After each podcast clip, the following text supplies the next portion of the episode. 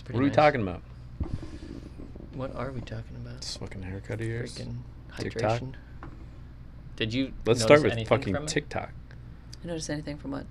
The TikTok. Oh, I got a lot of people who requested to follow me, but I also don't put anything on my Yeah, yeah. like. It There's doesn't look nothing your that's gym like gym related on my personal Ah. account that Yeah. I would have added them and they would have gotten benefit out of. It's like me and Adam going on vacation. What should they follow? What's like I should the have put account? your kilo. Well, I mean, they could have followed the CrossFit. Yeah, like CrossFit Kilo. What is it though? Oh God. Uh, the gym Cedar Falls. The gym Cedar Falls. And then what's the quickie one? Just Kilo Quickies workouts. Kilo Yep, Kilo Quickies. quickies with a K. Yes. Kilo quickies. Kilo cookies. I want to know about all these freaks at your gym and what they do. Freaks. Like the. I don't know what that the- means. The regional games people, like their training, their habits. Um, Their you know, we don't have many of them anymore. We it used to be where we had a ton of them, um, and we have some people who still do it. We like I run the competitor class on Thursday nights, um, and we do team based workouts. We do skill work where, but it's a wide variety of people. Like we have multiple people who can't do a chest bar, so that's what they work on, or they can't do a pull up, and that's what they work on, as opposed to like a bar muscle up or a rig muscle up. But we do a lot of that mm-hmm. handstand walking and handstand push ups and rope climbs and like skill based work. A lot of gymnastic stuff. So are you saying the Cedar Falls doesn't? Because there's still a kilo. Wasn't there a kilo team? Yeah, Like but that- that's Iowa City and they're a completely different gym now. Oh, we Oh, don't really have anything to do with them. Gotcha. We do have two that, so Allie is on the Kilo 2 team. Um, Austin used to be a member of our gym a long time ago, and then he, him and Armand went down to Iowa City and opened that gym, and then Austin bought it. So that's completely Gotcha. run by him. He even does his own programming now. Um, Allie is down there on that team, and she was a member of ours for a long time, but she moved down to Mount Pleasant with Colt, Colton Mertens. Um, he's the one that's qualified for the games last year. Um, primarily training in our gym all while he was at UNI, and then he moved down to Mount Pleasant and works on his pig farm. So he trains in his shed. Gotta be a pig farmer. That's how you- Farmer. Yeah, it's different. It's different out there. We've we talk about Yeah. that. Like yeah. you got a lot of. You're surrounded by farmlands, Yeah. so you get the college right there. So you're getting a lot of former athletes. Wrestling is huge mm-hmm. in Iowa, so you're getting Yep. a lot of like former wrestlers that are willing to grind and Right. like conditioning, and and so you guys have like a cool. You guys have always.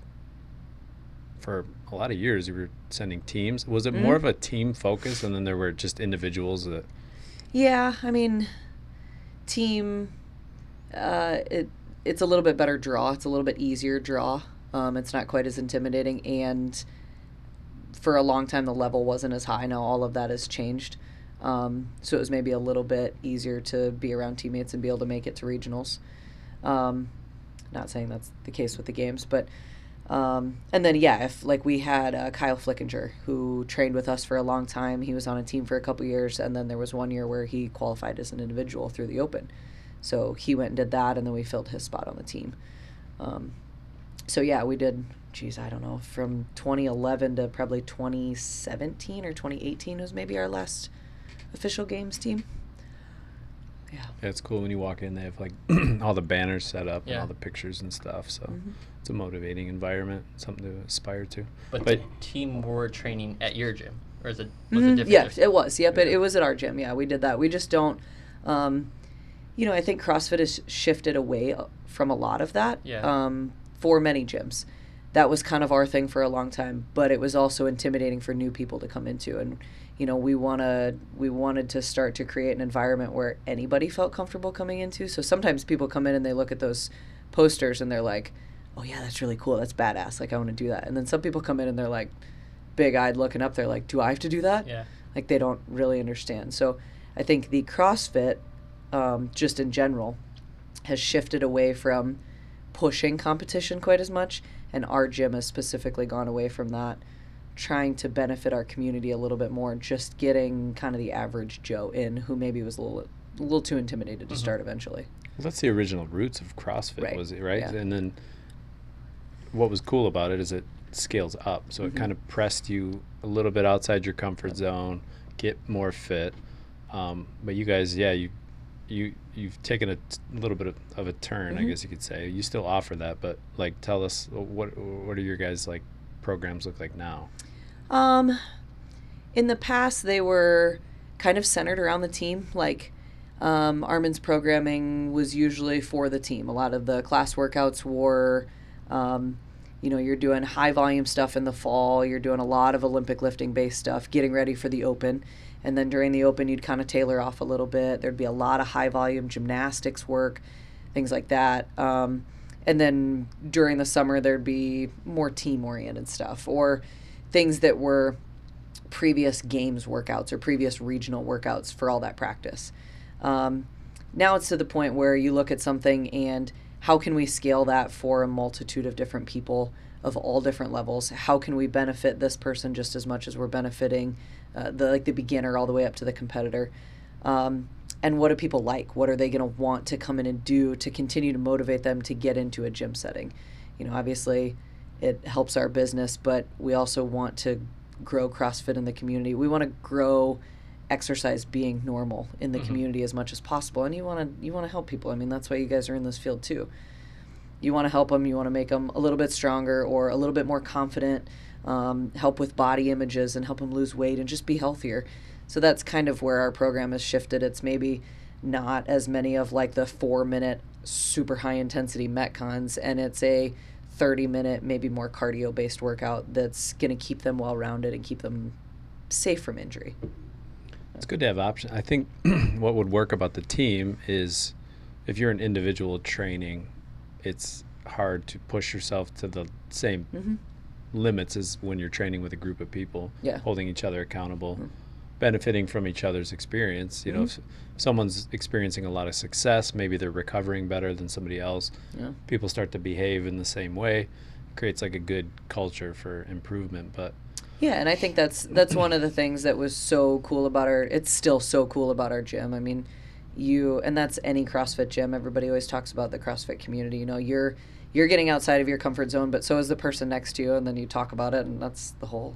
Everybody talks about CrossFit all the time. I mean, because you're doing cool things that hopefully continue to motivate you to to do those. You know, now our job is to push people outside of their comfort zone a little bit but not make them so terrified or so sore or injured that they can't come back. You know, so you got to find that line of trying to motivate people, and you guys do that every day too. You know, you want to motivate people, you want them to always get back into the gym by challenging them very little, um, but not scare them away at the same time. And I think sometimes with the intensity that we had five, six, seven years ago, I think that scared a lot of people right away. And now we're trying to find something that's a little bit more all inclusive while still offering the competitive side for the people that want to do that. right. Um, Armin programs a competitor doc, and if people want to do that, they can get on that and they have additional workouts and they have additional lifting to do per week if that's what their primary focus and drive might be. So, from my understanding of team workouts, Mhm. there were u- it's like very interval based. Like one person goes, then the other. Is it, was that be like the same programming at the gym? Uh, no. Um, I mean, sometimes, every once in a while, that used to be. Um, but for the individual, like, class workouts, um, sometimes there was team oriented stuff. I know sometimes on, uh, like, on Saturdays, Armin will program um, team based workouts. And that's just because it's fun. Mhm. And, yeah, you're getting the intervals. So you're getting Yeah, the work to rest ratio. Um, that's not always the case for team workouts. Um, a lot of ones we did at regionals, you had to work for 20 minutes and you did this movement and it was waterfall style where one person goes and then they move on and then the next person starts yeah. and um, but yeah there's a lot of the interval stuff too um, and some of them were super short and some of them were a little bit longer nothing was like a 30 40 minute grinder in regionals because nobody wanted to watch that you know you got to Yeah. have the fan aspect and the performance aspect too um, so we used to do that a little bit more in the programming and and like i said it's shifted away from that to get people to sweat to get them to move to get them to burn some calories and get a little bit stronger hmm yeah That's I guess what I was alluding to with the team aspect yeah. being Mhm. positive is because some of the work is broken up. It's Right. Yeah. right. Yeah, for It's sure. not as intimidating as like, all right, here's your work for today. Like, Yeah. go get it. You know, like you're sharing the the workload, so to speak. And that's Yeah. why it's definitely yeah less intimidating but that's why we still program sometimes on saturdays people don't love it when we program worm stuff like the, the Mhm. sandbag Yeah. stuff they get Yeah, they get a little scared by that but yeah when you can have a partner as long as it's somebody that you're comfortable with and you trust like "Hey, are you going to class on Saturday? I'll be your partner for that workout." Like, sounds fun because yeah, you work hard, but then you also get a built-in rest, and Yeah. nobody's going to say no to built-in rest. Right. Definitely. yeah. So how has the environment changed? Um, you know, I, I think ninety percent of it is is all positive. Like I said, we're getting more people in the gym now who probably wouldn't have stepped in the doors before because the whole name of CrossFit is starting Yeah. to change. It's starting to have a little better positive tone to it. Um, Which is funny because you guys did CrossFit for so long, Yeah. and now you're saying it's more positive now. Uh, yeah, like you're I mean, into it, and but now you're. the whole premise of CrossFit has changed over time too. Like you said, when it started, it was compete. You know, you want as many people in your gym doing the open as you can, Yeah. and I don't think those things are bad. I think there's a place for that. Um, I think in our area, um, and I think with our goals and the people that we can see every day, I don't think that going 100% all that route is beneficial to as beneficial to us as what we've done in the last couple of years. We're still following, you know, overall just the general principles of CrossFit, but we've tweaked them and tailored them to what we know that our clients our clientele really likes and that they're getting benefit out of. I mean, we assess that all the time. Are there is there high injury risk because we've had them doing um, too many overhead squats and we have too many people with mobility concerns to do that. All right, we're going to back off of those. We're going to really hammer mobility, um, and then we'll build back up. You know, maybe a strength program after that. hmm But your gym is called the gym, so it's not technically like Yeah. titled CrossFit. So that's because we have a lot of different um, kind of moving parts to it. So it's not just CrossFit. That's our primary one.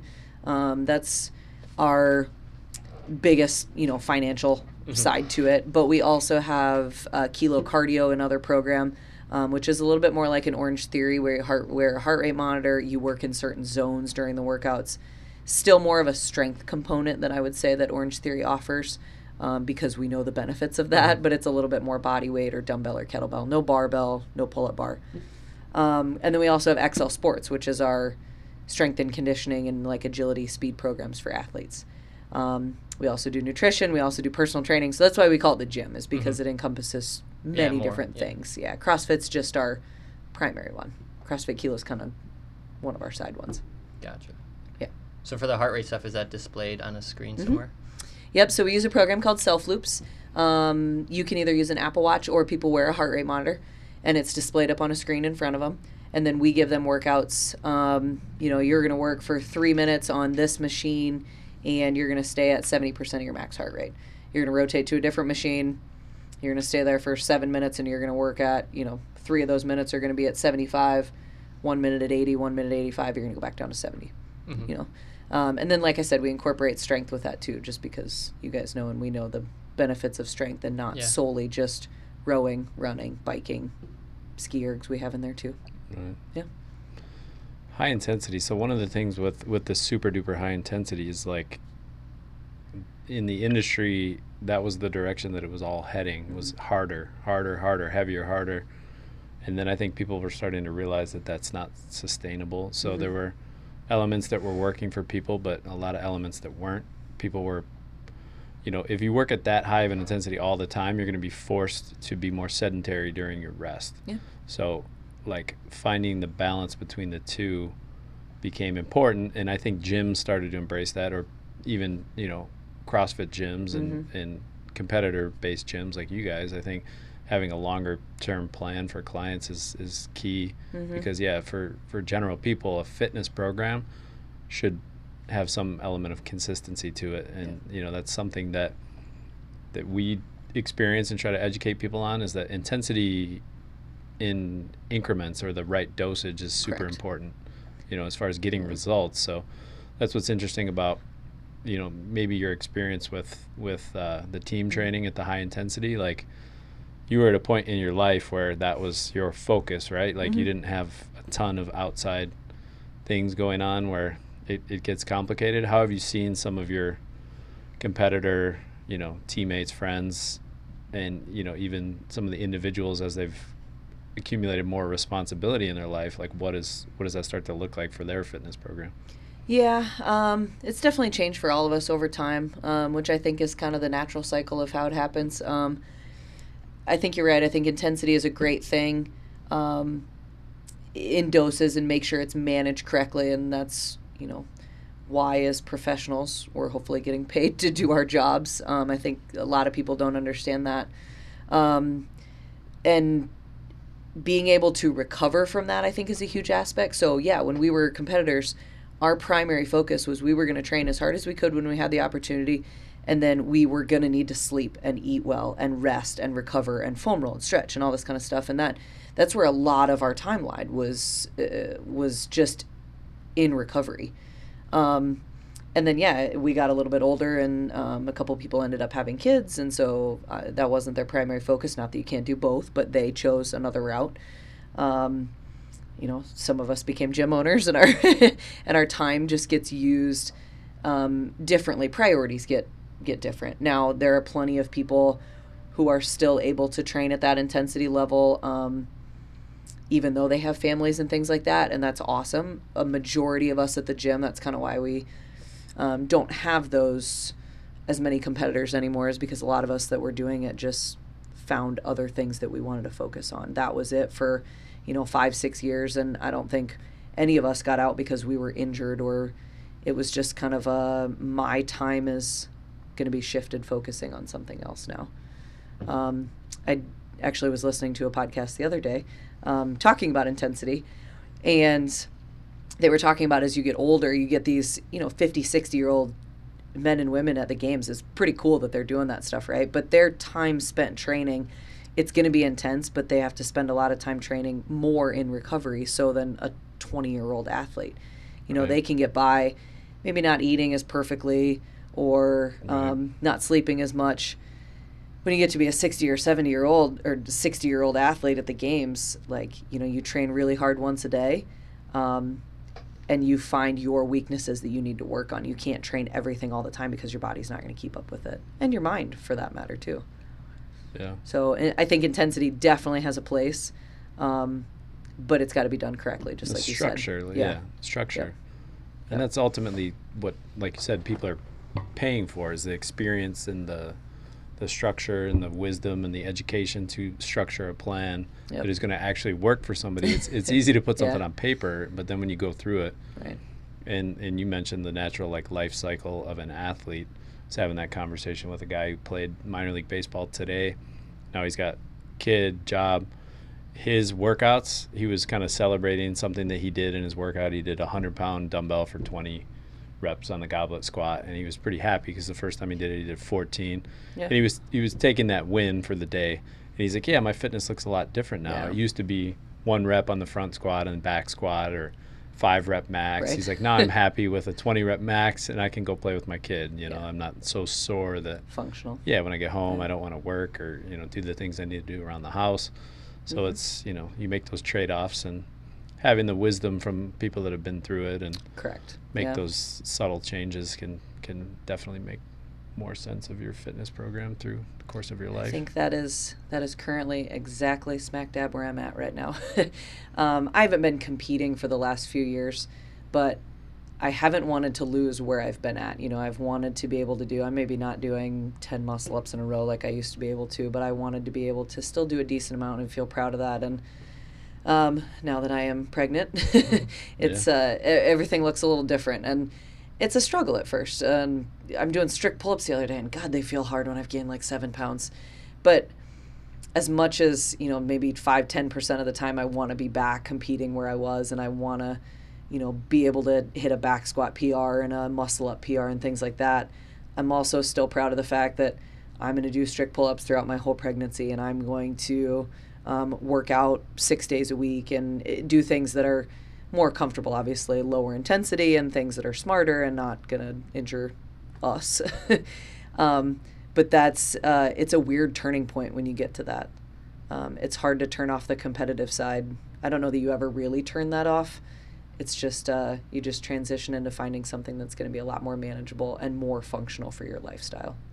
Yeah, and that's big too, because you know, like uh, I find that people that feel unhappy or struggle or beat themselves up mentally, it's like they they have a picture of their fitness in their head, mm-hmm. and then there's like the reality of the situation, and, yeah. and finding some common ground there.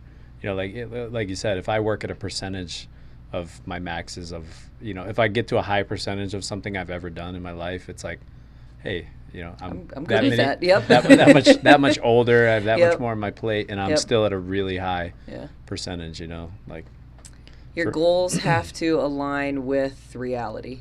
Mhm. You know, uh, those are the the types of people you find to either be successful in a gym, or you can continue to motivate and keep them in here. Versus people who come in and you talk to them in the first time and they're like, "Well, I want to lose fifty pounds and I want to back squat 400. and you're like, "Okay, you know, now what's your reality? Are how many times a week are you going to be able to get in here? How long? What's your diet like? You start talking about, to them about that, and if their goal and their values and priorities aren't aligning, you know that there's going to be some issue. There's going to be concerns.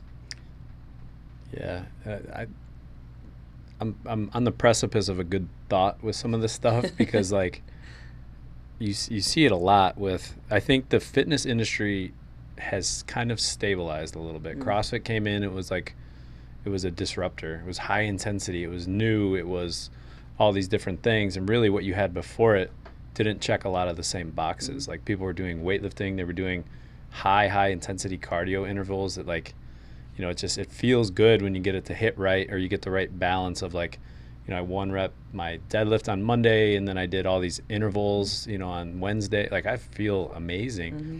And then it shifted into that super high intensity.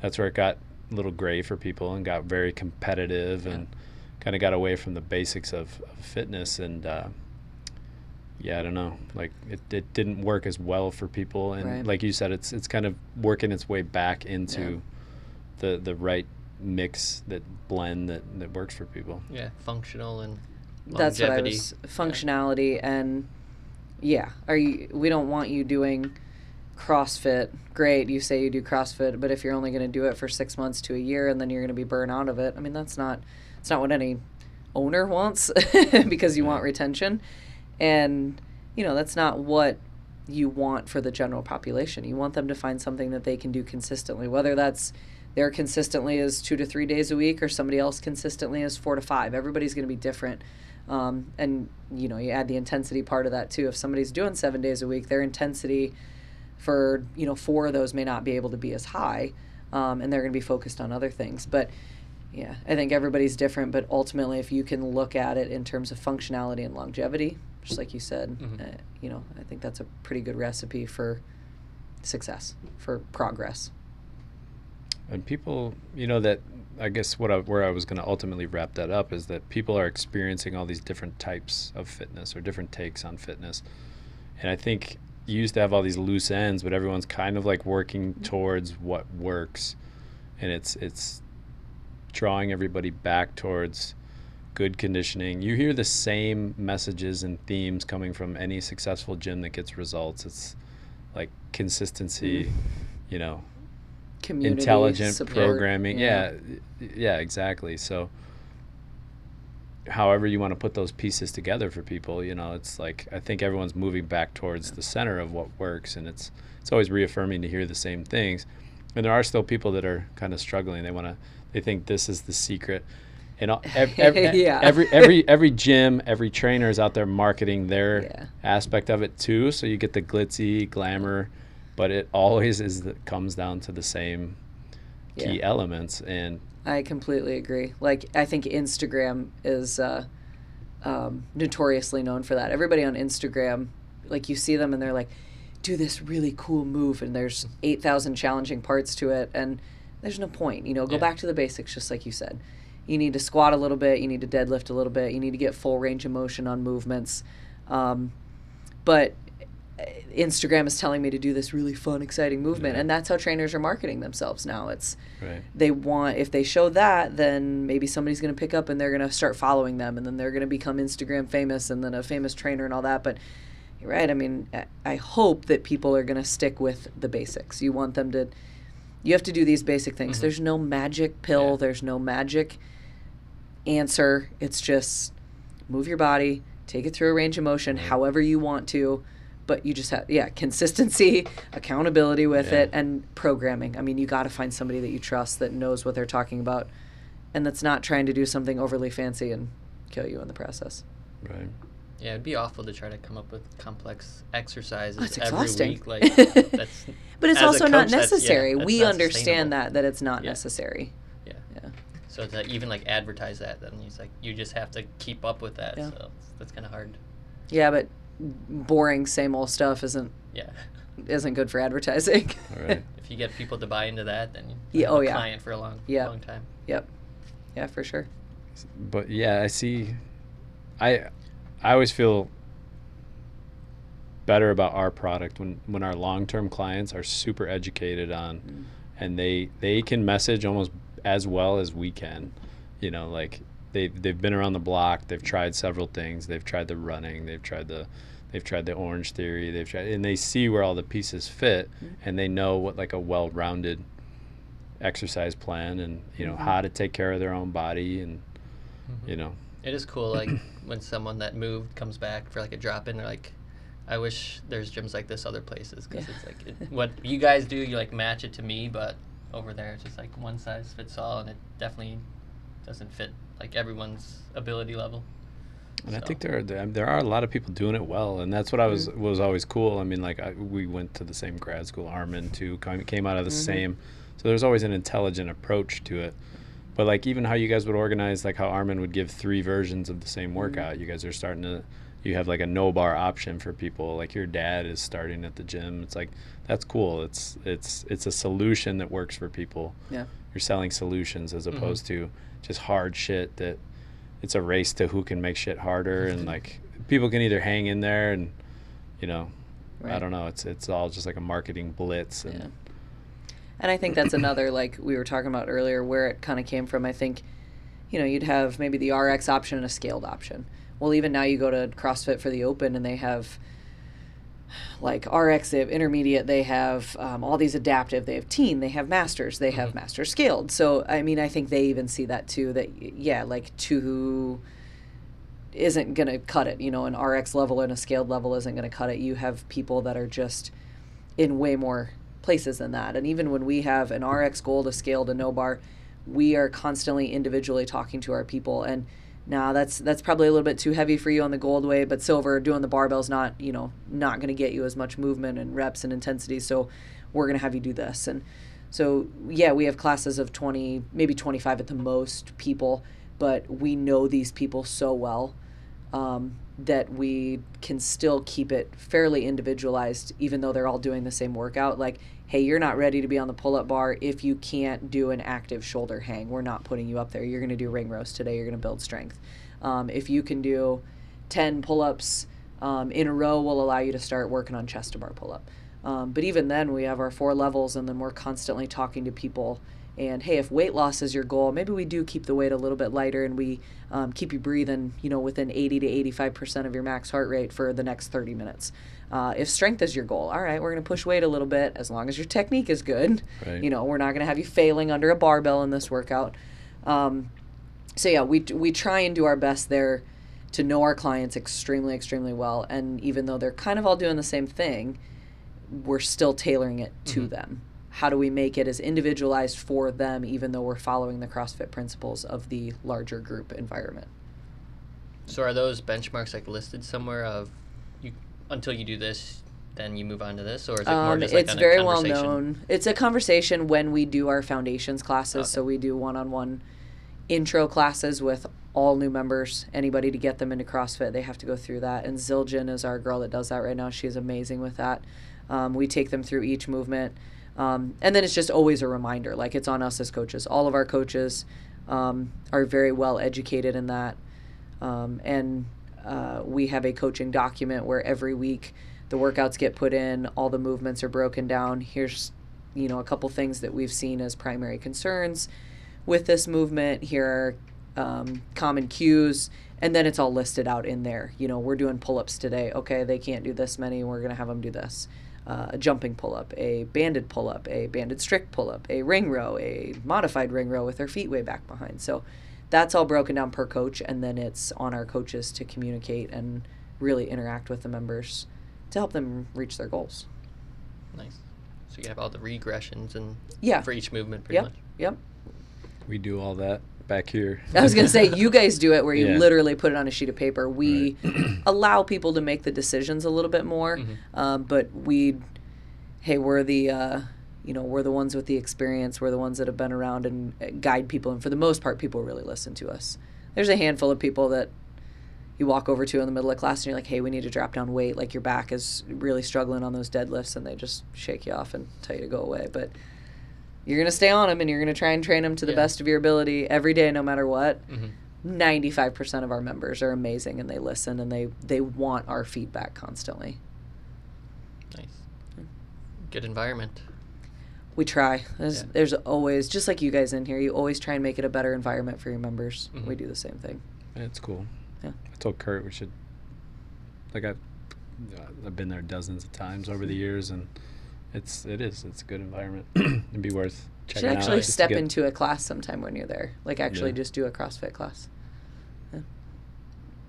it's always good Road to have people with um, experience like that, uh, just overall life coaching, training, programming experience, do stuff like that. And you want to hear feedback and know what's good and what we can do better in.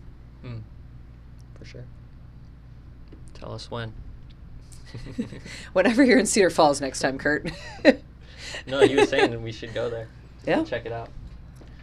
Yeah, it's like the the the scale of it. Like here, we're just a we're a smaller version, Mm. you know, and like everyone's individualized, and we're almost going reverse. I think maybe we talked about this in the last podcast. Like we have enough people getting in great shape that Mhm. like we can start maybe considering pairing people together.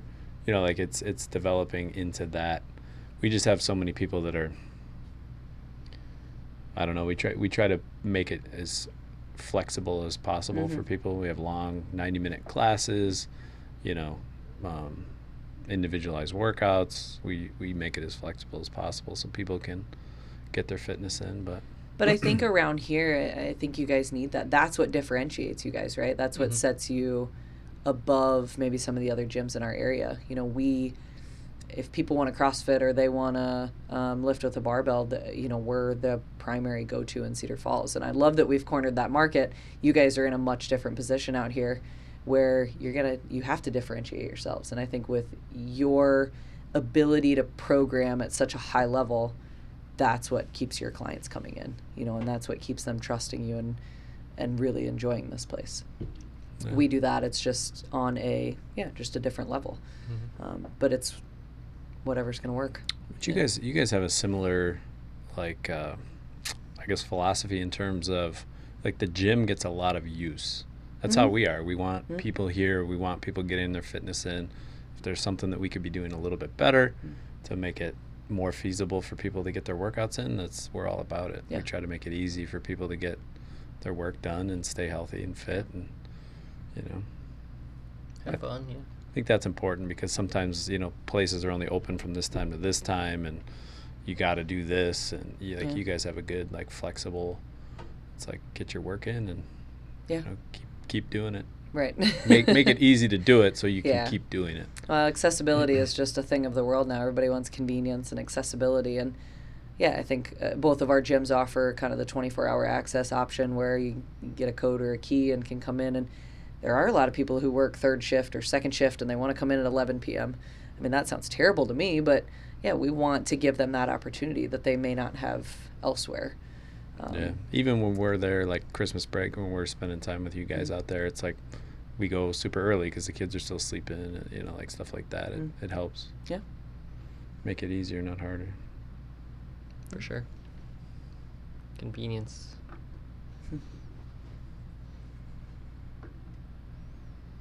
What else we got? What's your so you you would train six days a week?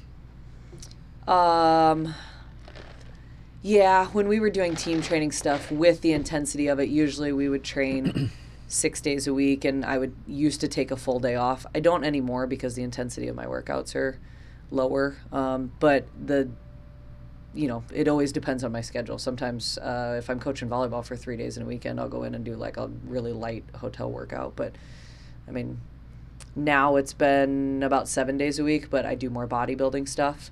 Um, I do a, a few CrossFit workouts a week. I've actually enjoyed running lately. So I get up and I just do like walk runs on the treadmill in the morning on Sundays. Um, I more just try and move as much as I can throughout a day. Mhm.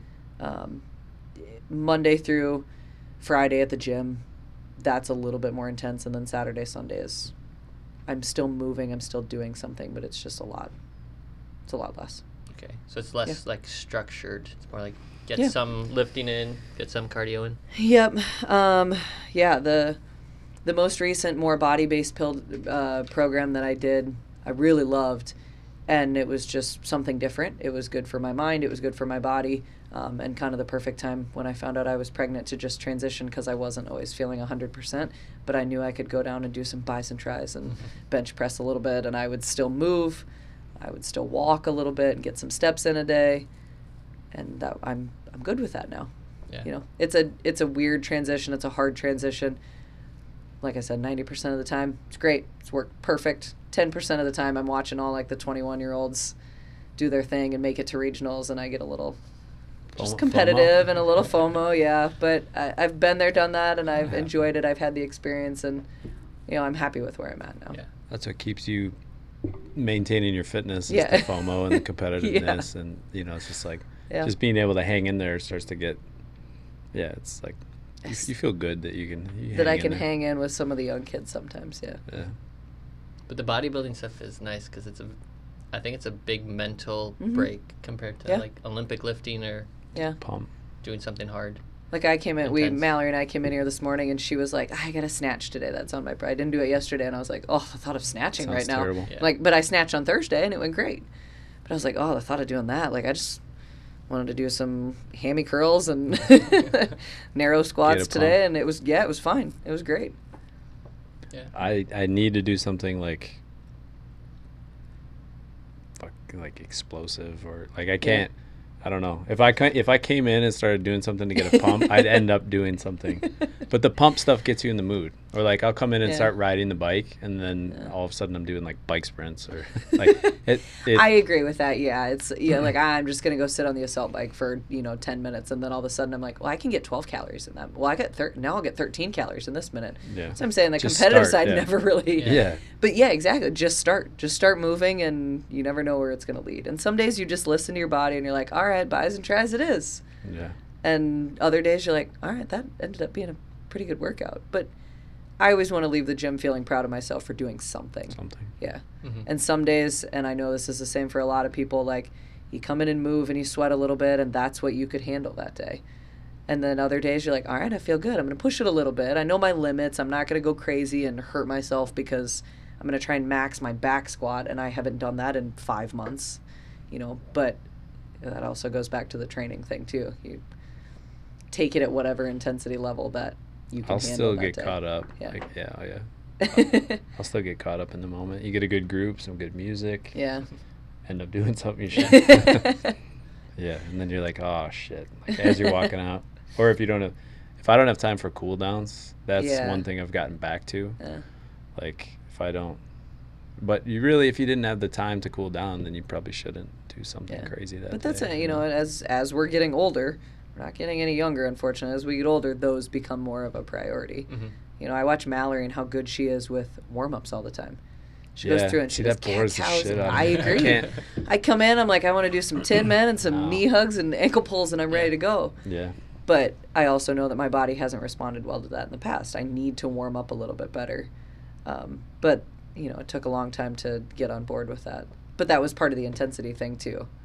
Like I just want to work. I want to. I want to do something that I'm going to feel proud of, and I'm going to sweat. and I'm gonna, yeah. yeah.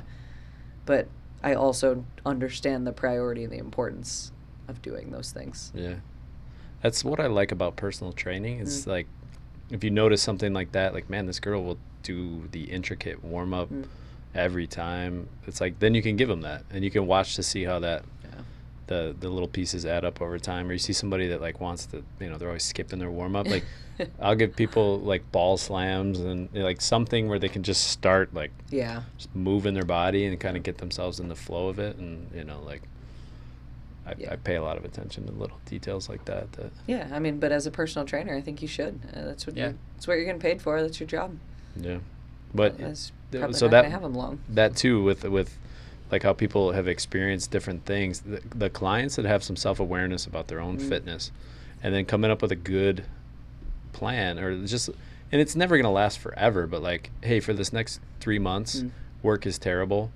Why don't we just like two days a week of like let's just come in here and sweat, Yeah. and then on, maybe on your Saturday session where you had a good night's sleep, like we'll fucking push it on Saturdays, you know, and then get getting people to align for themselves versus you know like no I, I need to be it's like no dude that doesn't work I've been doing this long enough that you Right. see people just get frustrated Yep. fall off inconsistent it's Yep. like it doesn't add up over time to just set up a good plan that aligns with your priorities and your goals and then it, it's always changing and that that you know we try we try to maintain an open conversation for people that that's the thing is I think communication is really important when it comes to that. Like, you have to be willing to ask the questions, and then they have to be willing to share the other aspects of their lives with you. Like, we're not always just trainers. Sometimes we're therapists. Like, I get Right. talked to all the time about, yeah, I've been sleeping and my daughter's sick, or my I got a new dog and they're not sleeping and they need to be up all the time. And you're like, all right, how do we fix that? How do we still make it so you can get in here and get something out of it? But, but all of those other aspects of their lives, hundred percent Yeah. still are going to dictate success when they're in here. And you need to know it. Do you do a lot of personal training? Mm, yeah. Do they end up in groups or? just kinda Uh, stick with it? sometimes, I mean, I've had personal training clients. Man, I've had a mom and a daughter now for like seven years. um, so I, she's pregnant she doesn't well, That's no, it's nice. just, yeah, the stomach not feeling coffee right now. I don't know drink that Um, no, so I've had uh, people that have stayed with me. I've had people um, who have come in and then they're like, yeah, I, th- I kind of want to try CrossFit, or like, yeah, I might come into that like one or two days, or I'll do cardio and then I'll train with you two days. Mhm. Um, some of that's financial. Uh, obviously, yeah. personal training isn't cheap. Um, and some of it is, you know, when they are in with you for a certain amount of time, they get more comfortable in the gym, they get more comfortable with movements, and then, yeah, you can send them off into class. But a majority of the people that I've had um, are continue to be my clients. Some of them are Excel and volleyball kids. So they're not going to go into, Yeah. and they could go into regular Excel classes, but um, they wouldn't go into CrossFit classes. Yeah. Gotcha. I think perfect world people should do personal training to an extent. Mm-hmm. Go to group Mhm. and be able to move back and forth as as needed. Yeah, I think there's definitely benefits of both.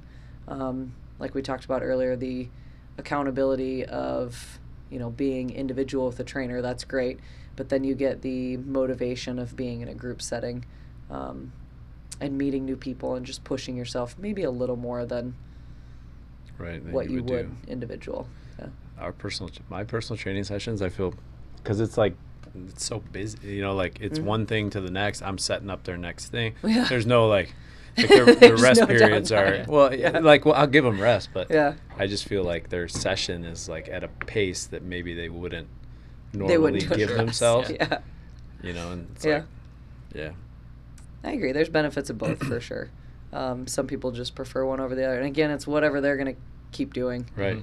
If you have the financial ability to personal train and you really love to be one on one, then stick with it. That's what you're gonna do. Yeah. I've found myself having some sort of bias when the personal training people go into the group and just like wanting them to succeed. Like, oh, do it. now that you've kind of like graduated into it. Yeah, they they feel a sense of they're they're self sufficient, which is awesome. That's again long term in a gym setting. You know, if they're on the road or they eventually get a park district membership, they're self sufficient. You feel Mhm. everyone can feel good about that. They paid the trainer adequately for the time and attention for the service, and then like yeah, it's like it's like sending your kid off to school, and say they are they're, they're so proud of it, and they Yeah. should be. It's like they they conquered a fear. We get that a lot. Like Mm. the people are a little intimidated. You talked about it. A little intimidated to go into this environment, all this equipment, and people, you know, big muscular people doing crazy shit, and it's like, then you see them mix it up in the group, and they're not self conscious, and not everybody grew up like an athlete, getting involved Yeah. in situations Right. where they were very uncomfortable, and to see them come in and like conquer that, it's super rewarding uh, for the trainer too, and Mhm. you know, like Yeah. seeing them do more than they thought they could like the first first session and just keep progressing is pretty cool. And then like choosing to increase weight versus kind of just staying Yeah. keeping it like light even though they know they could go heavier and then they actually do so it's nice. you know, with the different options that we offer in the gym, we have the ability when they when somebody comes in for an intro session um, and they sit down and talk to Zildjian usually it's we have the ability to they can do personal training, they can do CrossFit, they can do cardio, they can do nutrition. Um, we have the opportunity to push them into different avenues of what we think is going to benefit them most. Um, I- think for a long time it was always people come into our gym they just wanted to do CrossFit, um, but now you sit down and you talk to people and like I said they they may want to go to the games as a CrossFit athlete, but they haven't worked out in five years and they need to lose about 50 pounds and you know they can't hold themselves in a dead hang position on a Yeah. pull-up bar so we need to steer them maybe personal training for two months is going to be better for them they're going to gain the confidence we're going to be able to keep them as members because they feel more comfortable in the environment um, or we steer them toward nutrition like hey we think Yeah. nutrition is going to be a better focus for you right now gives you the opportunity Yeah. to give them the time and attention. Yes. Send them in the right direction. Yeah. Answer the questions. Walk them through a training session, and you also get to see how they recover too. Like, Mm. this is what we did last time. You're here now. You're presenting worse than last time. Like, what? Let's let's have a conversation about that. Yep. And when you do, like you said, like you spend that two months with them, all of a sudden you know that person a little bit better. Be like, okay, now I think you're ready, or maybe Right. maybe CrossFit's Right. not the best fit for you. You give them the solution that Right. ultimately is right for them. They're not necessarily coming to sign up for a gym, but they, they have some issue that they need help with. So if it's nutrition's gonna fix it, or personal training, or group class, or cardio, so it's like That's part of the podcast I listened to the other day. That's 100%, you know, kind of what we're trying to do, um, what we're having Zildjian do and, and push a little bit is listening to this podcast. Like, you go to a doctor and you don't just think they're not, you want them to prescribe you something, right? I mean, Mhm. people come to us and they want our expertise, they want our opinion on it. Now, we're still going to get those people that come into a CrossFit gym and they're like, I want to do CrossFit. yeah. They may not be ready. They may have terrible mobility. Um, their nutrition may be god awful, and their schedule is terrible and whatever. But they that's their decision. So we try and push them, and then they may still choose the CrossFit side. I mean, the people are adults and they're going to make their own decisions. But as much as we can give them help and guide them in the right direction, that's our job.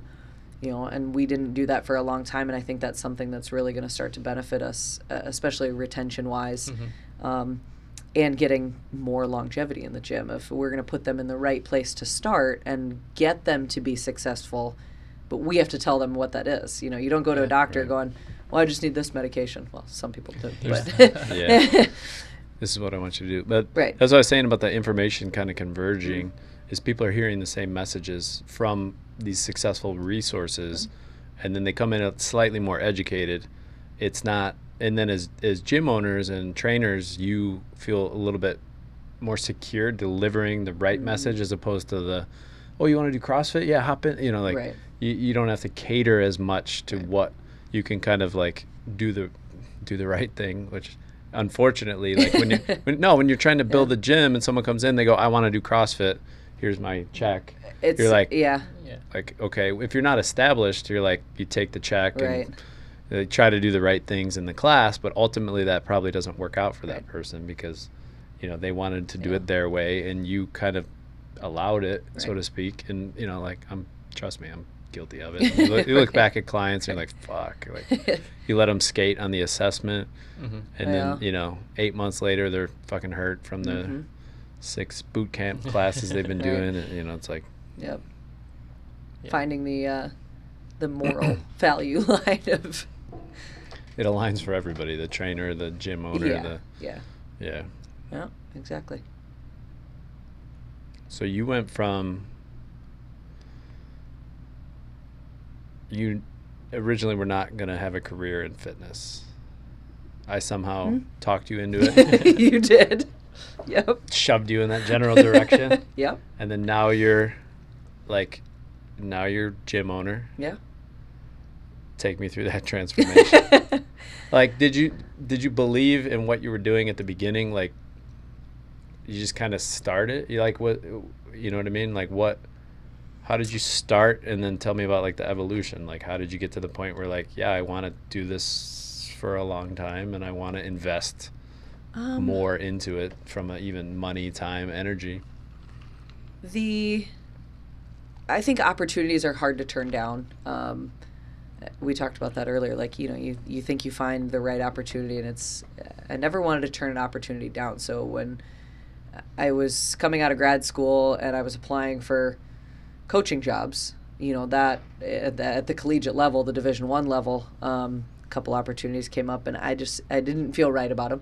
You presented the opportunity to come here. You're like, hey, come intern for a month you know, we'll kind of see how this works out. You know, we'll, we'll do a year. We ended up doing that was kind of like the the deal. Come out for a year. We'll see how this works. And turns out I kind of fell in love with it. Um, I loved being in the environment, seeing people do things that they didn't think they could do. You know, all the all the typical things that hopefully trainers get into the field, and that's what they love about it.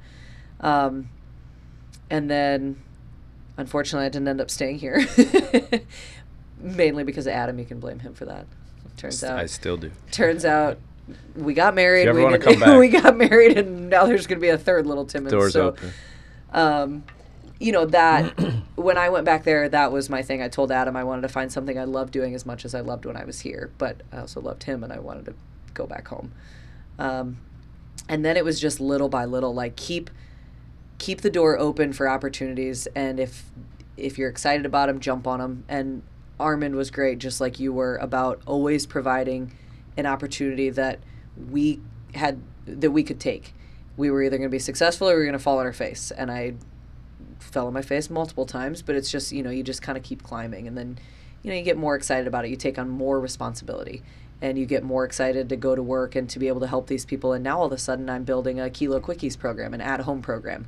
Um, and then all of a sudden you're doing this and more and more and then the opportunity presented itself for myself and kate and trav to become owners. Um, armin and sarah were you know have other things that they wanted to pursue and so we were going to be the day-to-day people and i'm just excited about it and i love what i do i love working with people i, I want to be in a gym and um, it wasn't it was just kind of the natural next step because it was my family. It's but you know we've talked about this multiple times you want people who see the gym as your family. You know it's not just a working environment. I'd never wanted to go to a place where i sat at a desk and then i was so excited to leave by 5 p.m this it's my family it's my life. Like i live at the gym sometimes more than i do home. Sorry adam. I, I think it's just i didn't want to say no to an opportunity and this is the one that led me in the most successful and the most exciting future so all thanks to you. Tip your hat. no um kurt you, you ever heard of jordan peterson you know do you know that name Mm-mm. Kurt Kurt and I like talk about it. He's he's a clinical psychologist and he talks about embracing responsibility and Mm. through responsibility comes purpose. And as a gym owner, you've embraced so many responsibilities and now you've taken on a I don't know how many clients you have, but now you've taken on so many more responsibilities and there's so much purpose in that. Yeah. And I think people it's easy to be scared about it or shy away from it or it's not my fucking problem, you know. no, it's it's when you when you put yourself into that situation. So it's been cool for me to watch from a third party perspective to like you take on responsibility, you have more purpose. Mhm. And it's it's asked backwards because I feel like younger, you know, people that are graduating now, they're like they want to take or they think that leisure is the way to happiness, you know, like you know, not Right. working. I don't I don't want to work. Work's I don't want to be stressed. Yeah. Yeah. No, stress makes you feel alive, Yeah. and the more responsibility you take on, and that's the rewarding aspect of having kids. Like now you're gonna have a kid, you know, like there's there's a lot, Very terrifying. Yeah, it Much is. as buying a gym. but the responsibility of it is the yeah. Purposeful. Yeah. Like you'll you'll go to bed at night feeling good. Uh, You have purpose, Mm-hmm. and like the gratitude of having purpose feels good.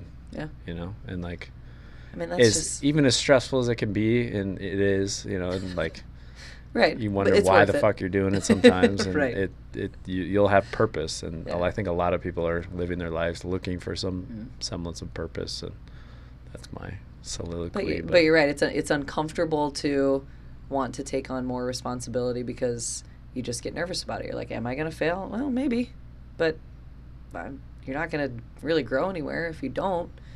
Um, yeah, but the I- think that's a great way to put it. it. Is just you take on more responsibility, and you're successful with it, and then yeah, that continues to drive. Okay, I did that. I want to do this, and there's yeah there's a lot of purpose and there's excitement about what you're doing because you know that you've been uh, you've made an impact somewhere else Yeah.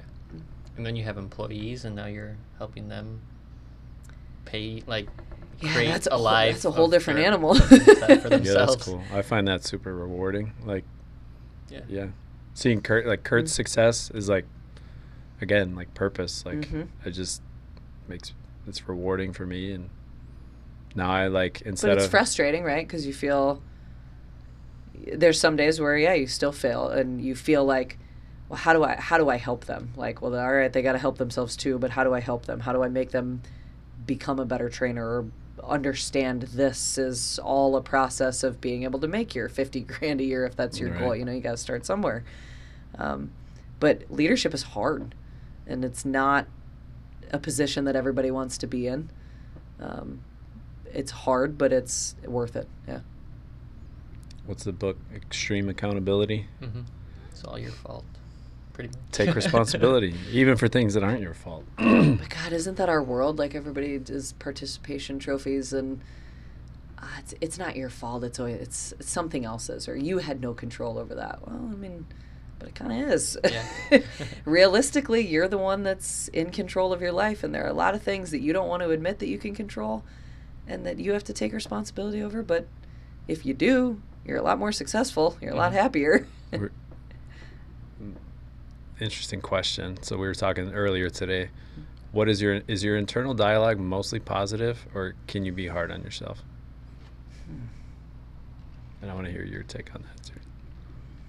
I think if I look back to my conversations that I would have with myself in college playing volleyball, I think it was a lot more negative. I think putting myself in the positions of training and failing and training and failing and training and then all right success and then training and failing. I think you have to switch your mindset if you're going to be any sort of successful in that. Um, I think having people around you that teach you that though and how to get through it. Like that's such a big thing that i focus with my 16 year old volleyball girls on that i coach is what went through your head when you made that mistake? How do you fix it? How do you make it better? If you haven't been exposed to people that are talking to you about that then i don't think you maybe or putting yourselves in the situation that forces you to have to adapt to that or you fail then i don't think you're going to necessarily always have positive self-talk. I think that's I think negative self talk is way easier and more common. Yeah. I would say my instinct would be negative. Yeah. So even if it's like pause like during lifting, it's like if I'm trying to psych myself up, it's it'd be aggressive in like a n- more of a negative way than a positive way, I think. It's like, you- let's go, you- you fucking idiot. You can do this. It's not I'm gonna gonna be say like- you don't sprint up to the barbell and you're like, "Come on, I can Yeah. do it." So it's, it's always like I would say more negative. I think that's kind of instinctual, Yeah. though. I don't think until we learn how to fail, you're not going to learn how to do positive self talk. So I think, I don't know, it seems like the negative is more instinctual, and you have to learn how to how to do positive self talk. Mhm. Many years and many times of experience. That's my new fascination with people. I Is kinda- like I like what that question. like what is driving you Yeah. and so i think for me this is what i'm introspective about is i'm like 97% of 100 is negative and that's what drives me and fuck and then the 3% at the end of the day is like well, i'll do better tomorrow and then it, it's like that's that's my cycle it's Yeah. like the the negative is what like motivates me and pushes me Well, And then- negative, it's more of like just you don't want to be a loser type of thing. I think that's what motivates me. Is like just be better than this type don't of be a, thing. don't be a piece. I think do uh, better. I don't know. I'm trying to think about like as I approach a barbell, like what I'm thinking about. I try and put a singular focus on uh, like a specific movement. So that's why I tell my volleyball kids all the time. When you go back to serve, it's not, oh my God, I missed my last one. Or I'm going to put this ball in the court. It's, I'm going to contact the perfect part of my hand. Or I'm going to make a really short contact. I think that's what I think about when I approach a bar. Keep it close. Or elbows high. Or like if I can find one singular focus, but it can't be negative, right? You can't walk up and be like, oh, I don't miss it. Or like, ah, don't let the bar get away from my shins. Like it has to be, my dad taught me that from that's a that's a Kevin thing to teaching me that when I was way young. Is you can't put it in the positive or the negative sense. Like you can't tell a kid, "Don't miss your serve," because what's the last ne- thing? Don't, don't be negative. Don't be negative. Yeah, exactly. like you have to tell them it in the positive sense Yeah. because all they hear after that was, "Oh, he said miss my serve." Like that's see- the last thing. So this is what I'm paying attention to is because you have all these negative thoughts whizzing past you, yeah. and for you it's like, okay, what's the one, positive? Yep. But the negative still exists, right? Oh yeah. And the negative can be very motivating. Yeah. Because like to your point, like I don't. usually think of like one cue to tell myself to. Yeah. yeah. Well, I'm talking about life in general Yeah. too. Like Uh, your your alarm's going off, you could snooze it or that's a great get up, example. you fucking loser. Like Yeah. Like you know you're gonna feel like shit if you don't get up. Just get out of bed.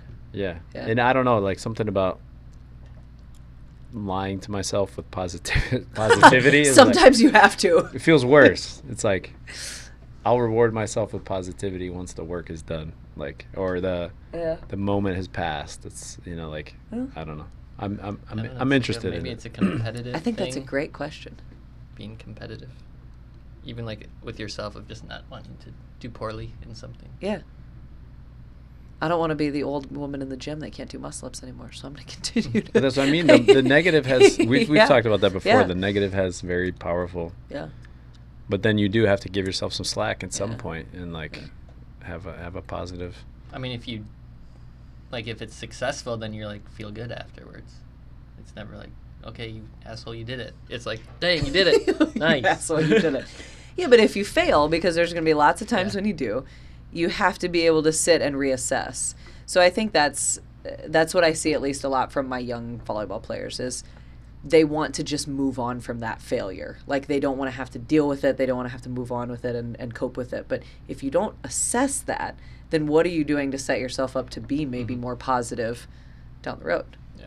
i have a tough time starting things because of the negative Mm. like i'll i have to wrap my head around something before i'll start it otherwise because the ne- that's where the negative self-talk is limiting like ah, Well, then your mood changes, and you're gonna you're- fuck that up like you're gonna you know like then you're like oh god you know and sometimes you just have to do it but Yeah. I find myself like avoiding something or you know like See, I will do that immediately. If there's something that I do not want to do that day that I'm not looking forward to, I get that done and off my plate because what I don't want to happen is that I have to worry about it the rest of the day.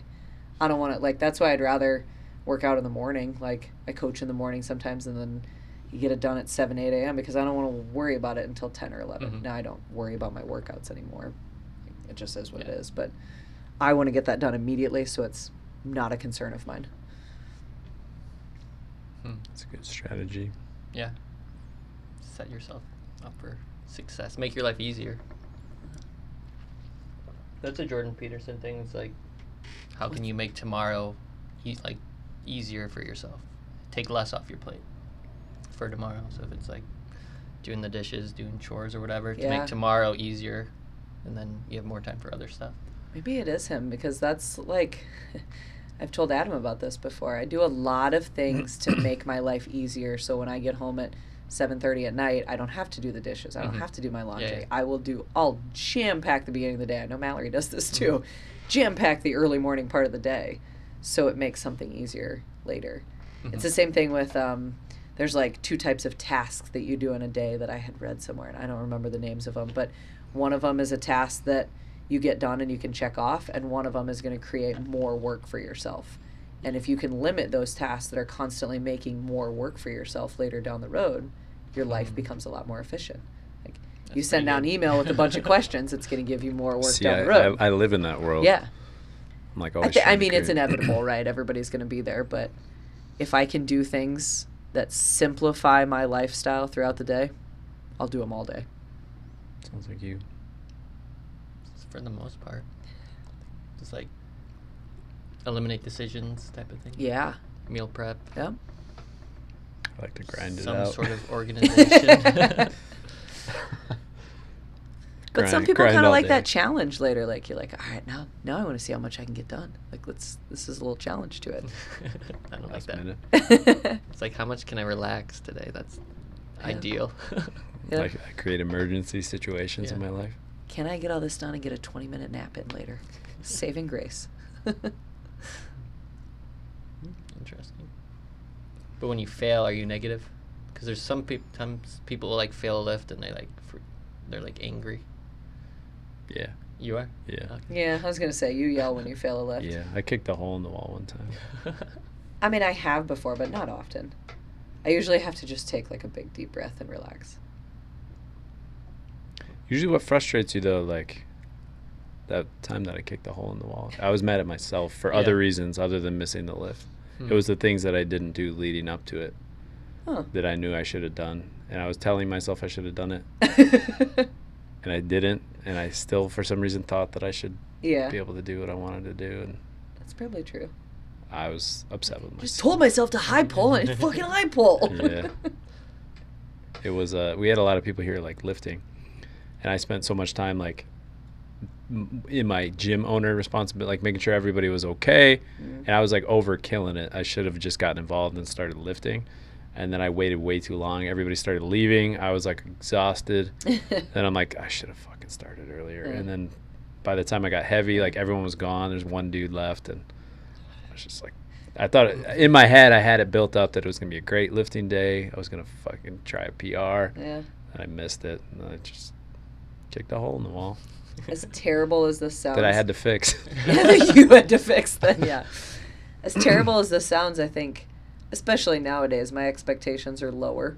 Like, so the other day I was snatching and I was like, "Ah, I haven't done this in a long time. We'll see. Maybe I'll hit this. And then I was a little bit heavier and I'm like, all right, that's a good day. Yeah. yeah, Maybe it's it's probably a coping mechanism, like set my expectations low and then be pleasantly surprised, as opposed to like really high expectations and then you're just mad when you get done. yeah, living That's how I am. Right. Yeah. What? I'll surprise myself. Like expect I can't do You're so much. good about Yeah. that. Yeah, you're Yeah. pretty good. I don't usually freak out. I was good today. oh, with your thruster Yeah, cluster. cluster. Ooh. It's like a high percentage of my. I had a good plan. I was gonna go heavy at something, and then started doing clusters, and got to like high percentage of what I've ever done. See, I don't know how you do that. I have to. I have to have a plan. Like we No, were I- on our way over. I was gonna work morning. clean. My my pla- I was Okay. gonna warm up the clusters, Something, yeah. and then transition into heavy cleans. And the clusters were going well, so I just went with it, and Yeah. then did a heavy one. I didn't go stupid heavy, but it was like a high percentage of my best ever, and I mm. felt good about it. That's usually Yeah, there you go. like a good session is you don't have any expectations going into it. So then when you don't do something, then it's not Yeah. like a failure. yeah. Yeah. I gotta have a plan.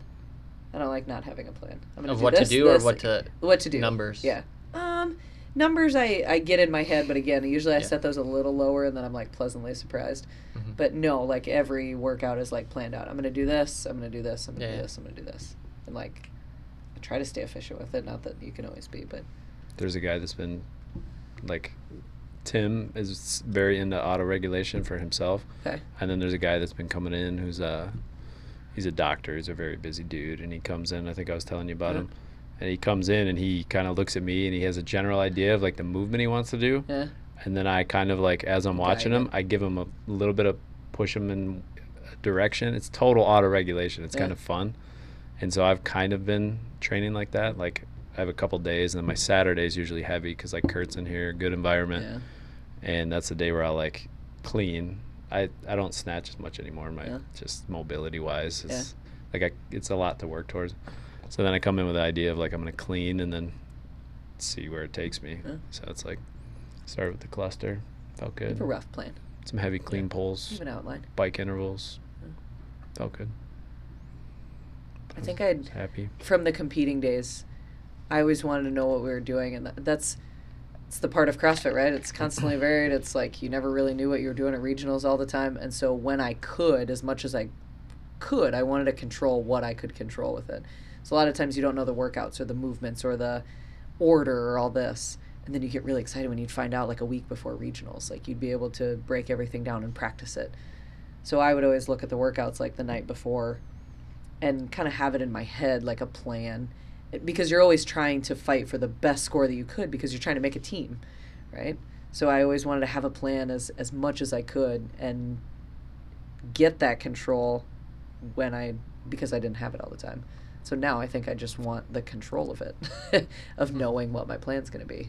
Mm. I don't wing things very well. I don't think in life. you got a plan. yeah, I like to be That's why planned you're and good with nutrition, though. and That's why you're good with nutrition. yeah. Yeah. I, I love the planning part of that. Like, this is what I'm going to eat every day. I'm completely fine eating the same thing every day because I know that I'm going to feel consistent. And I, yeah, that's my control over it. And that's where the Yeah. all or nothing gets Yeah. you Yeah. in trouble. Like that's me. Like I'll Yeah. go all or nothing. I'll nutrition, diet hard, plan, Yeah. and then I just like get bored of it, and then I go back to my random, random ideas. Mm. I think it's easy.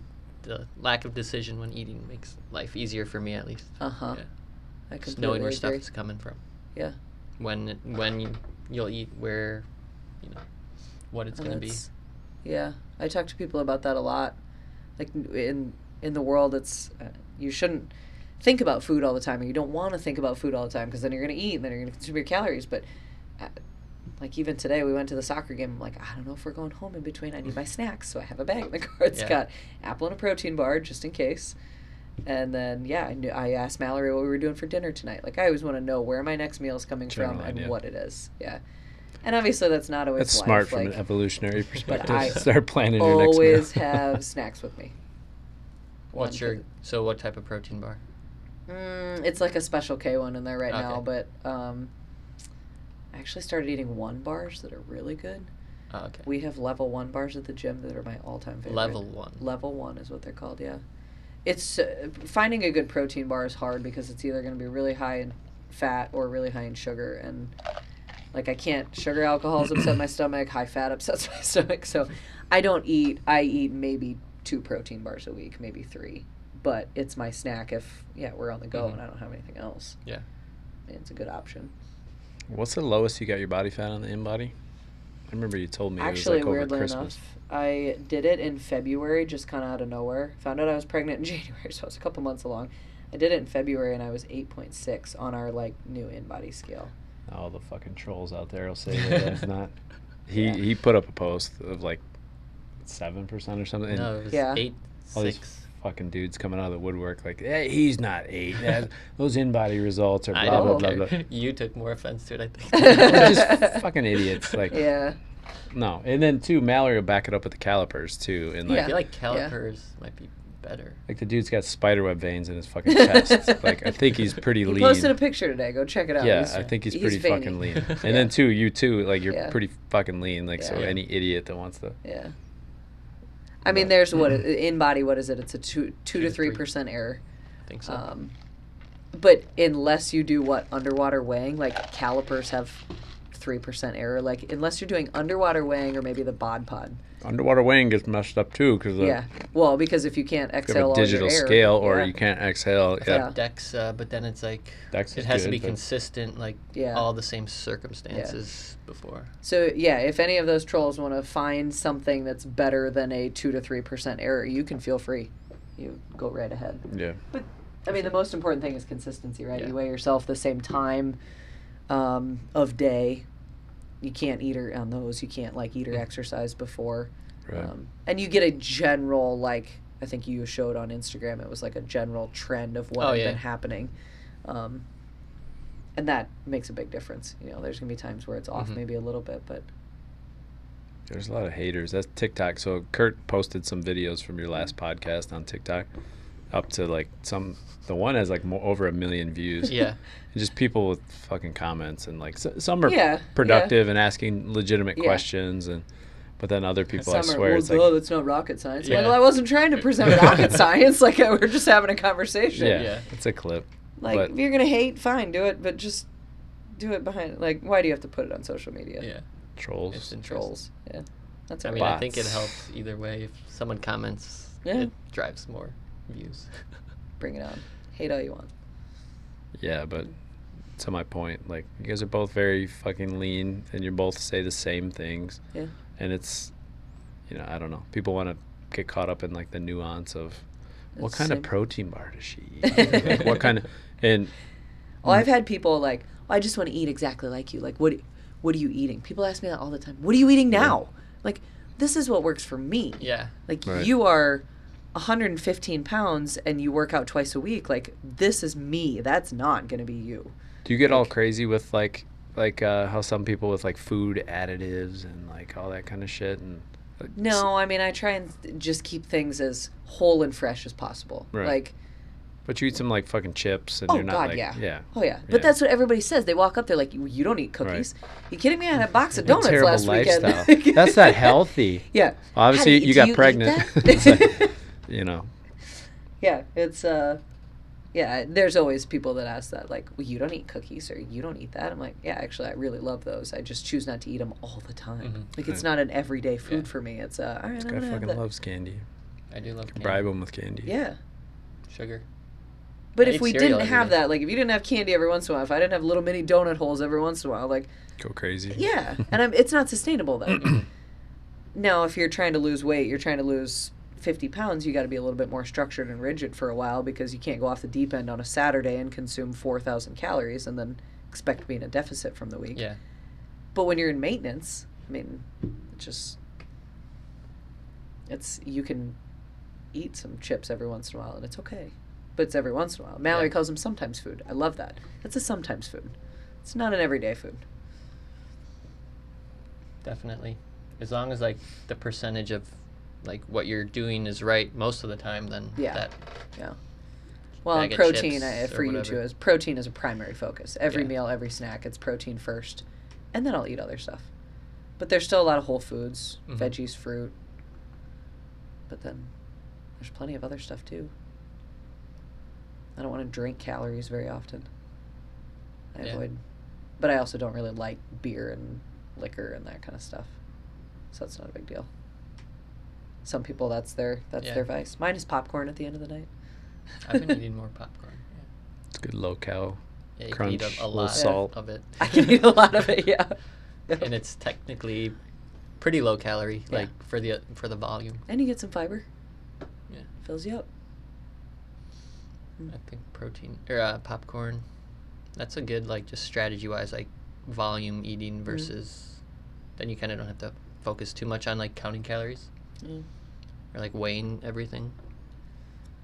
Do you weigh all your food?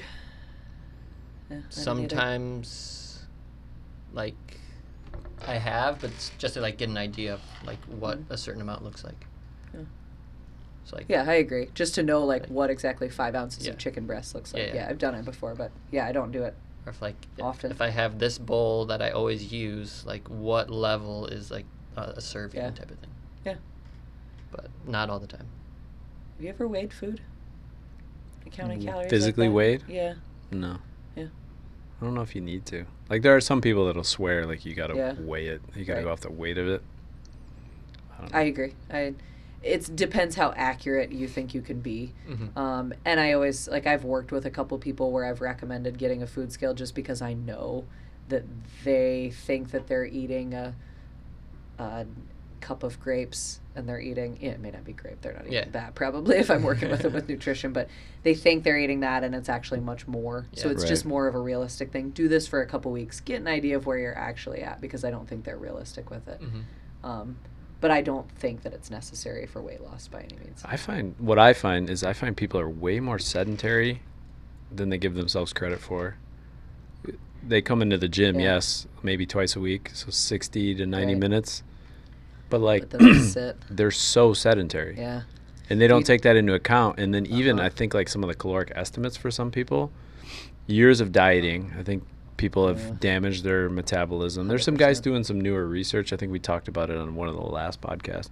doing some newer research about metabolic adaptation Mm. that like poor eating habits, under eating for long extended periods of time, over exercising, your metabolism can really get kind Yeah. of fucked up. Yeah.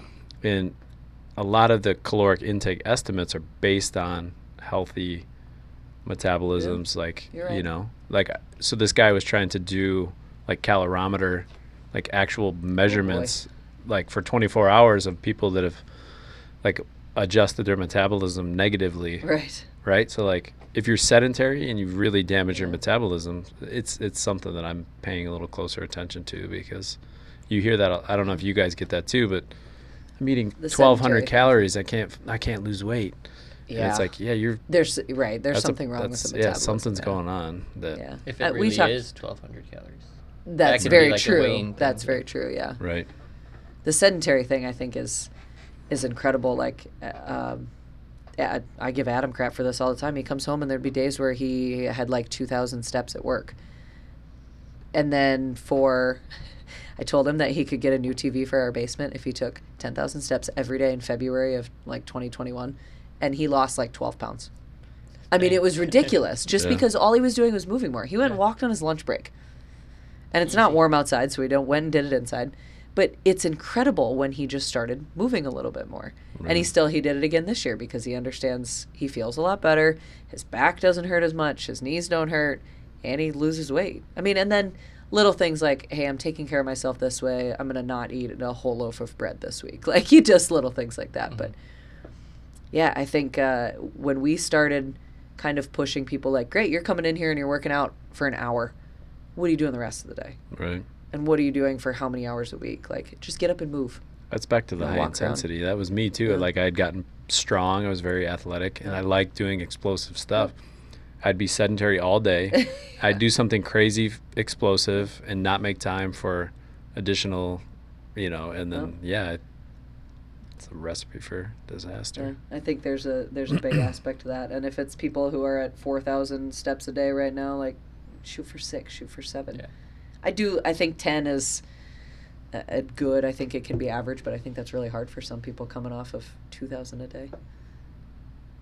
But there's no reason why it can't be Yeah. done. There's time. There's always Yeah. there's always time. Yeah. I, I've condensed my conditioning to two days a week of Mm-hmm. like sixty minutes of as much as I can get done. hmm and then I'm, I'm at very high, Right. like work to rest. So that's kind of how I equate or like control the intensity. I don't do anything like overly hard. But hard. then you're just aware of general movement the rest of the day. Like Yeah. you're not sitting around a lot. And we have jobs that we don't sit around a lot. I mean, in our gym we have 11,000 square feet, so I'm constantly walking here to here to here, and I can average 15,000 steps a day. You know, as long as you're just aware of I need to Mhm. be sitting, standing, or uh, like standing and moving as much as possible, then it's gonna help. It's not gonna hurt. Mhm. You're gonna have less back pain. yeah. Lifestyle. Lifestyle. Yeah. Alright.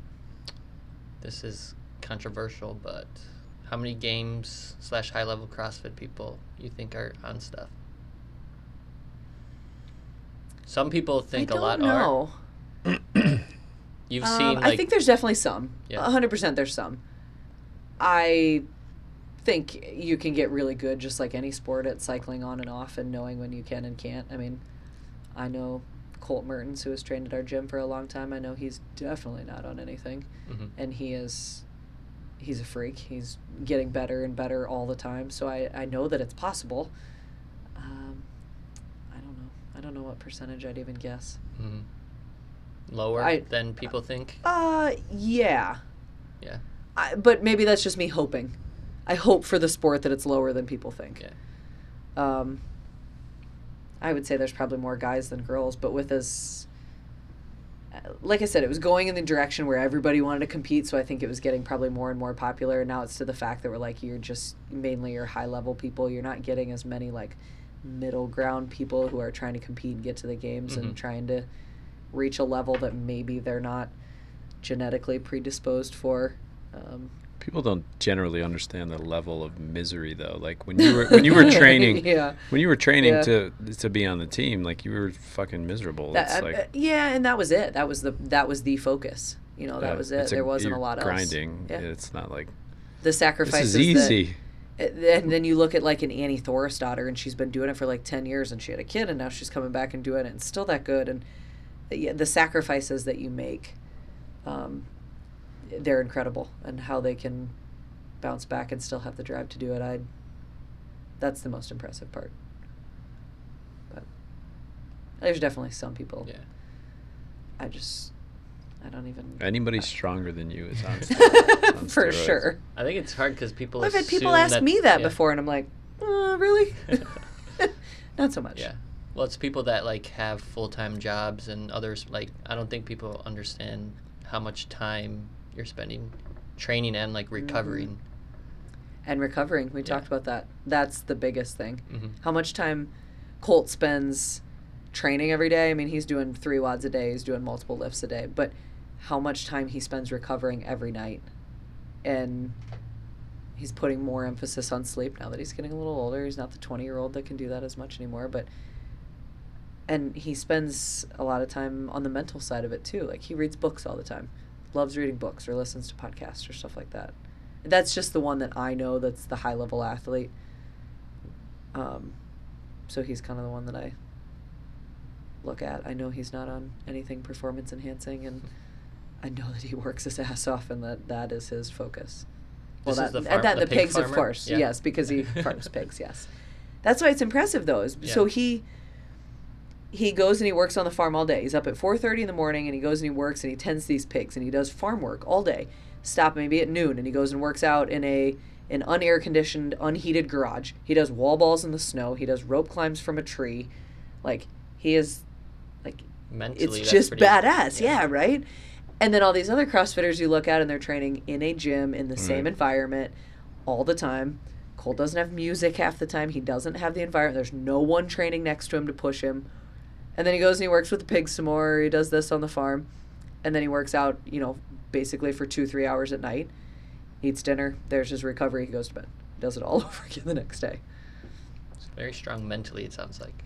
Yeah, he's a tough ass kid. It's pretty cool. That's what I'm saying. It's, it's Yeah. different out there. It yeah. Yeah. Yes, we Yeah, have those yeah. kind of people in Iowa that pig farm Wrestlers and, and you're Yeah. just you're Yeah. you're responsible for your own shit. So Yeah. fucking just do it. and the only one's gonna make you better is you. Something's broke, you fix it. The Sooner you accept it, I guess, the better.